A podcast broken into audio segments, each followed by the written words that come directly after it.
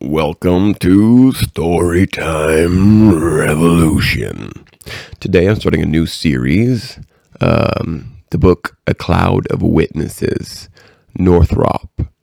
Um, it's by Northrop, put together by American Heritage Classics. Um, I read through parts of this, and um, the testimonies were wonderful, and it was I just just the little bits that I've read were wonderful. So I, I wanted to um, read through this um, a little bit at a time. Um, it's subtitled "The Greatest Men in the World for Christ and the Book," an exhaustive and exhaustive and unprecedented collection of biographic and autographic opinions respecting the author of Christianity and the Bible from over eight hundred illustrious personages outside the clerical professions.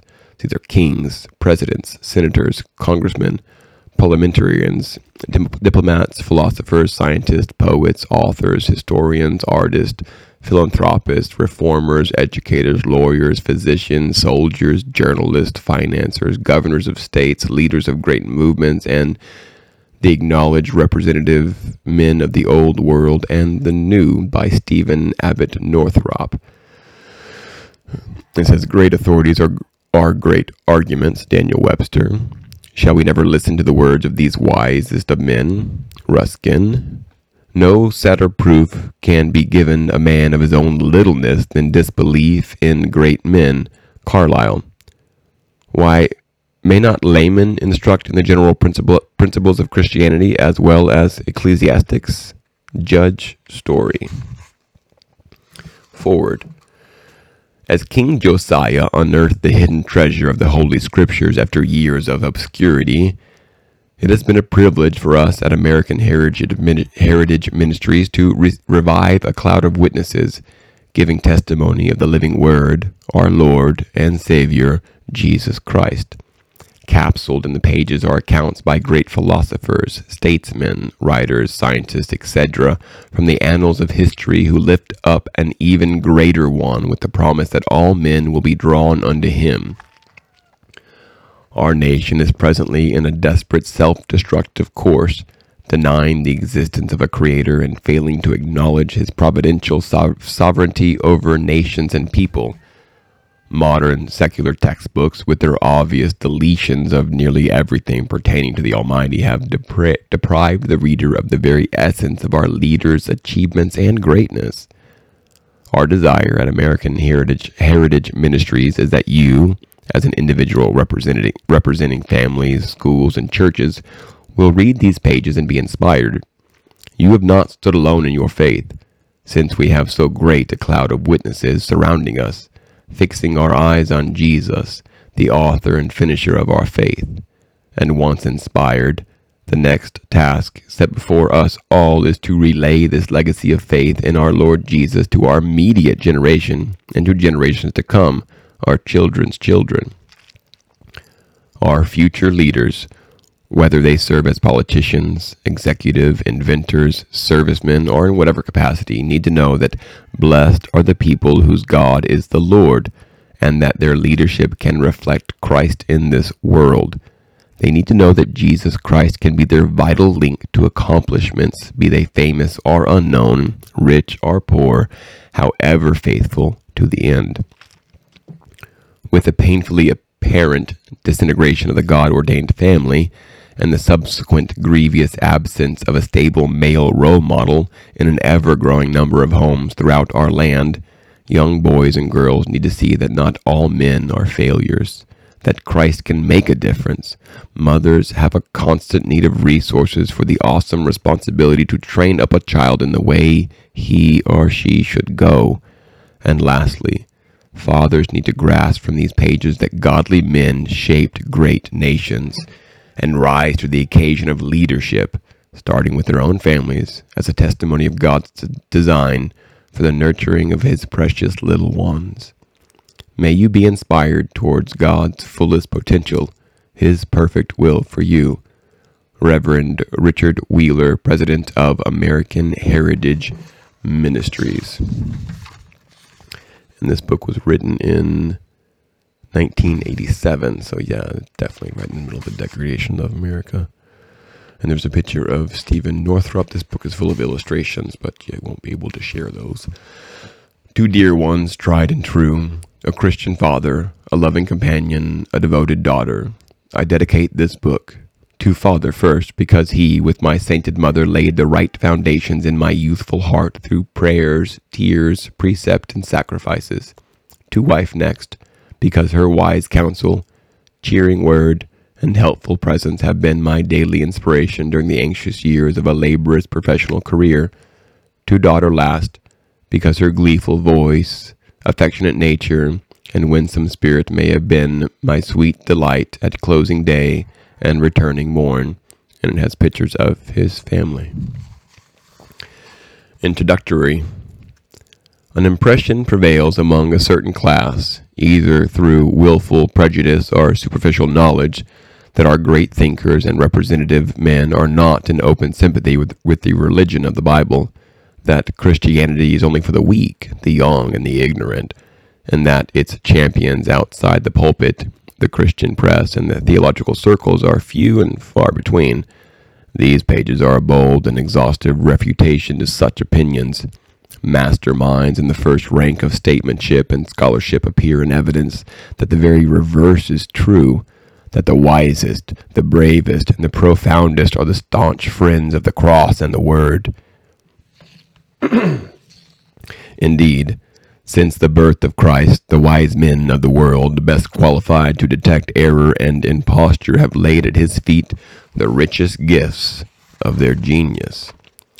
An interesting and unique feature of this work is that every one of its recorded declarations, directly or indirectly in favor of Christ and the Bible, comes from secular sources, and none whatever from clergymen. By virtue of their office, clergymen are expected to advocate the claims of the founder of Christianity and its inspired book. Hence, a collection of testimonies from such authorities might be charged with professional bias. But when men of the highest intellectual attainments, men whose names are engraved on the front of the centuries as leaders of human thought, pioneers of political, material, and moral progress, who have opened new paths for the feet of knowledge, and who have no personal interest at stake, when such men wield pen and lift voice in emulous praise to the Lamb of Calvary, incomparable in the life he led, unapproachable in the faith he inspired, and matchless in the ethics he preached. To the testimony of such witnesses, assuredly all reasonable persons will respectfully listen, and, let us hope, confess with those who watched him there, truly this was the Son of God. My task in preparing this book for publication will be more than compensated if perused with fairness by the unbeliever and with pleasure by the Christian, serving to dissipate the doubts of the one and to confirm the faith of the other, bringing both alike into more intimate relation with the mighty to save who gloriously leads the van of our civilization, toiling up new Calvaries with the cross that turns not back. These testimonies have been obtained during years of painstaking research in city, national, and university libraries, and by extensive correspondence with distinguished men of two continents up to, to the up to the present hour. The references, the references that follow or precede are of indisputable authority, so that those who wish to quote or investigate may feel perfectly assured of their accuracy. Testimony with facsimile signatures are trustworthy in every case. The original letters are in possession of the undersigned, deposited under lock and key for safekeeping, or any possible appeal. Some of these autograph confessions of faith are very brief, but the value of any testimony is never to be measured by the space it covers. Great truths are often expressed in fewest words. The sentiments of poets, as might be expected, are given mostly in verse. No attempt has been made to indicate the volumes from which the selections have been taken, for the reason that there are so many different editions that no satisfactory system of reference could be fixed upon. Most of the quotations, however, may be readily found in any of the authorized works of these writers. My hearty thanks are due the many publishers and authors for the use of valuable ac- extracts from their books, and also to those who have courteously furnished at my solicitation their autograph testimonies. Friends and strangers, here and there, have kindly offered me timely hints and good cheer. May this volume inspire more devout reverence for and a deeper study of the Bible, the God of books, the safest one to trust in this life and the only one to pillow our heads upon in death. Search the Scriptures, for they are their own best proof. So too with Revelation's Savior. He himself is his own strongest evidence. I am one that bear witness of myself. Behold my hands and feet, handle me and see. Christ is God, and Christ is man. He is Emmanuel, God with us. He is the one unique, colossal figure of all times. His enthronement will be universal. The magnetism of the uplifted cross and the revealed word will draw all nations into one bond of Christian unity, human liberty, and fraternity. Finally, the verdict of the impartial reader must be, surely no man among the wise and great of earth is at heart a skeptic, and as the long procession of the most illustrious men Christendom has ever produced passes before the eye, we may exultingly exclaim, as in good old apostolic days, we also are compassed about with so great a cloud of witnesses. How beautiful is genius when combined with holiness! Oh, how divinely sweet the tones of the harp whose chords are touched by the soft hand of piety, there vibrating with sweet music in the ear of God. Stephen A. Northrop. And there's a picture of Christ, I reckon, and it says, "Behold, I stand at the door and knock." I take that to mean he stands at our door and knocks. There is another picture, and it says the Holy Scriptures, the center of attraction. The central figure of this picture is that of Luther, holding aloft an open Bible. Around him in a sanctuary are authors, artists, poets, scientists, philosophers, and statesmen, statesmen who are enlightened, who are enlightened and quickened by the truth which shines from the sacred page. This picture from Wilhelm von Kohlbrock's famous painting illustrates the general, general character of a cloud of witnesses.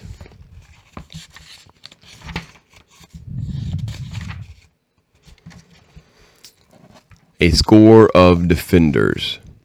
The argument of this book is that the famous men of Christendom are firm believers in Christ and the Bible, and they have so declared themselves in clear and emphatic terms. We here deploy twenty chosen men of commanding name and weighty utterance to sustain the position thus taken. Most men at the head of great movements are Christian men. William E. Gladstone. Christianity has been embraced by the wisest, purest, strongest, and noblest men in the world, Thomas Hughes. The Christian religion is no longer the badge of weaklings and enthusiasts, but of distinction enforcing respect, William McKinley. My faith is, through a gr- though a great man may, by a rare res- possibility, be an infidel, an intellect of the highest order must build on Christianity, Thomas D. Quincy. This admirable author, Shakespeare, as well as the best and greatest men in all ages and of all nations, seemed to have had his mind thoroughly seasoned with religion, Steele and Addison.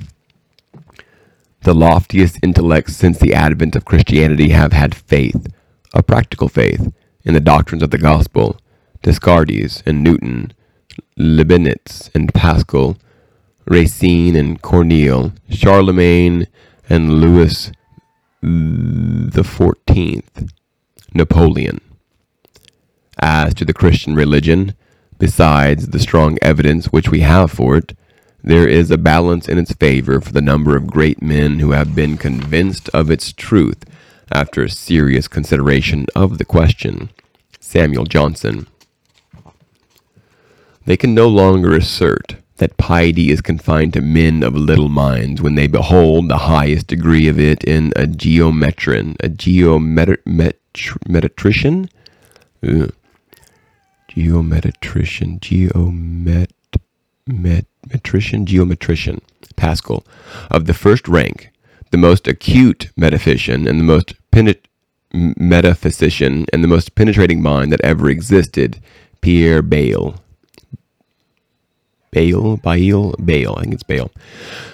The books of Moses, no monument, either historical or astronomical, has yet been able to prove false, but with them, on the contrary, agree in the most remarkable manner the results obtained by the most learned philosophers and profoundest geometricians. Adriana Adriano Balbi.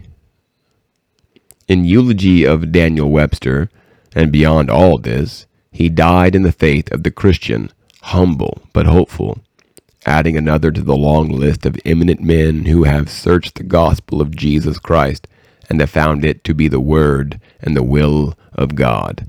Lewis Cass. It is no slight testimonial, both to the merit and worth of Christianity, that in all ages since its promulgation, the great mass of those who have risen to eminence by their profound wisdom and integrity have recognized and reverenced Jesus of Nazareth as the Son of the living God, John Quincy Adams. Even to the end of time, all wise and intelligent men must bow themselves reverently before this Jesus of Nazareth, and the more wise, intelligent, and noble they themselves are, the more humble will they recognize the exceeding nobleness of this great and glorious manifestation of the divine life.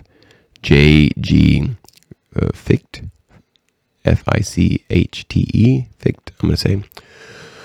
When you are told that these missionary societies are nonsense, supported by a pack of old women getting together, then you may point to those men, the best statesmen and the best soldiers of India, who have by their lives on every occasion in which they could sustained Christian missions, the Earl of Northbrook.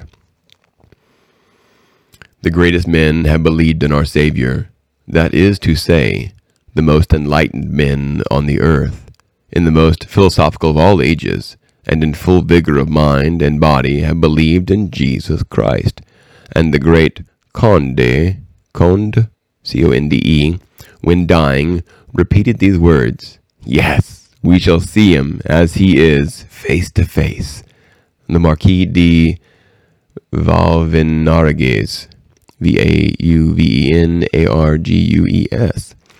Few persons who have contemplated Christianity as it existed the first three centuries would have imagined it possible that it should completely supersede the pagan worship around it, that its teachers should bend the mightiest monarchs to their will and stamp their influence on every page of legislation and direct the whole course of civilization for a thousand years. W. E. H. Lecky. For more than a thousand years, the Bible, collectively taken, has gone hand in hand with civilization, science, law, in short, with the moral and intellectual cultivation of the species. Good and holy men and the best and wisest of mankind, the kingly spirits of history, enthroned in the hearts of mighty nations, have borne witness to its influence and have declared it beyond compare the most perfect instrument of humanity. S T Coleridge. The most wonderful volume in existence is, beyond doubt, the Bible. And it is, most of all, wonderful that up to the present time, in the opinion of hundreds of thousands of the judicious, reflecting and reasoning among earth's inhabitants, during three thousand years since its first book was written, has maintained its high authority, and has retained in all this lapse of time a powerful sway over the human mind. General Ormsby MacKnight Mitchell. Men of simple minds, devoid of curiosity and of learning, are Christians through reverence. Minds of middle growth and moderate capacities are the most prone to error and doubt. But higher intellects, more clear-sighted and grounded in science, form a superior class of believers who, through long and relig- religious investigations, arrive at the fountain, at the fountain light of the Scriptures, and feel the mysterious and divine meaning of our ecclesiastical doctrines. Michael de Mont, Mont, Montaigne, M O N T A I G N E. We are sometimes reminded that the religion of the crucified Redeemer may do for women, for children, for weak-minded men, but not for men of experience, observation, and reflection. Men who see not God in our history have surely lost sight of the fact that from the landing of the Mayflower to this hour, the great men whose names are indis, indissolubly, indissolubly, indissolubly associated with the colonization, rise, and progress of the Republic have borne testimony to the vital truths of Christianity. Henry Wilson, United States Senator. Thus you will find all that is great, or wise, or splendid, or illustrious among created beings, all the minds gifted beyond ordinary measure, if not inspired by the universal author for the advancements and dignity of the world, through, though divided by distant ages and by the clashing opinions, distinguishing them from one another, yet joining, as it were, in one sublime chorus to celebrate the truths of Christianity, and laying upon its altars, and laying upon its holy altars the never-fading offerings of their immortal wisdom. Lord Chancellor Erskine. It is a favorite ruse de guerre with some writers and speakers against Christianity to represent that those oppositions are due to modern science, meaning thereby physical and natural sciences, and that nearly all scientific men disbelieve the religion of Christ. These, however, are groundless, groundless assertions. The experience of fifty years and acquaintance with, acquaintance with very many scientific men of different types in different countries enables me to say that very many of the most distinguished men were Christians, and I know many others who, if not Christians, may be said to be not far from the kingdom of God.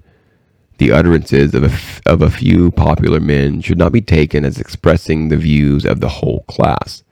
The best and ablest scientific men have all along been devoted Christians, and Christianity has all along helped to make them what they are.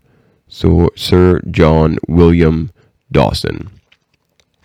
So we'll end there for today's reading and continue with the first cloud of witnesses, John Abercrom Abercrom Abercrombie, a Scottish Scottish physician, and uh, also Charles Kendall Adams, John Adams, John Quincy Adams, William Taylor Adams, and I think I'll just do twenty minutes at a time unless y'all tell me that more or less is better. Thanks for joining, and God bless you.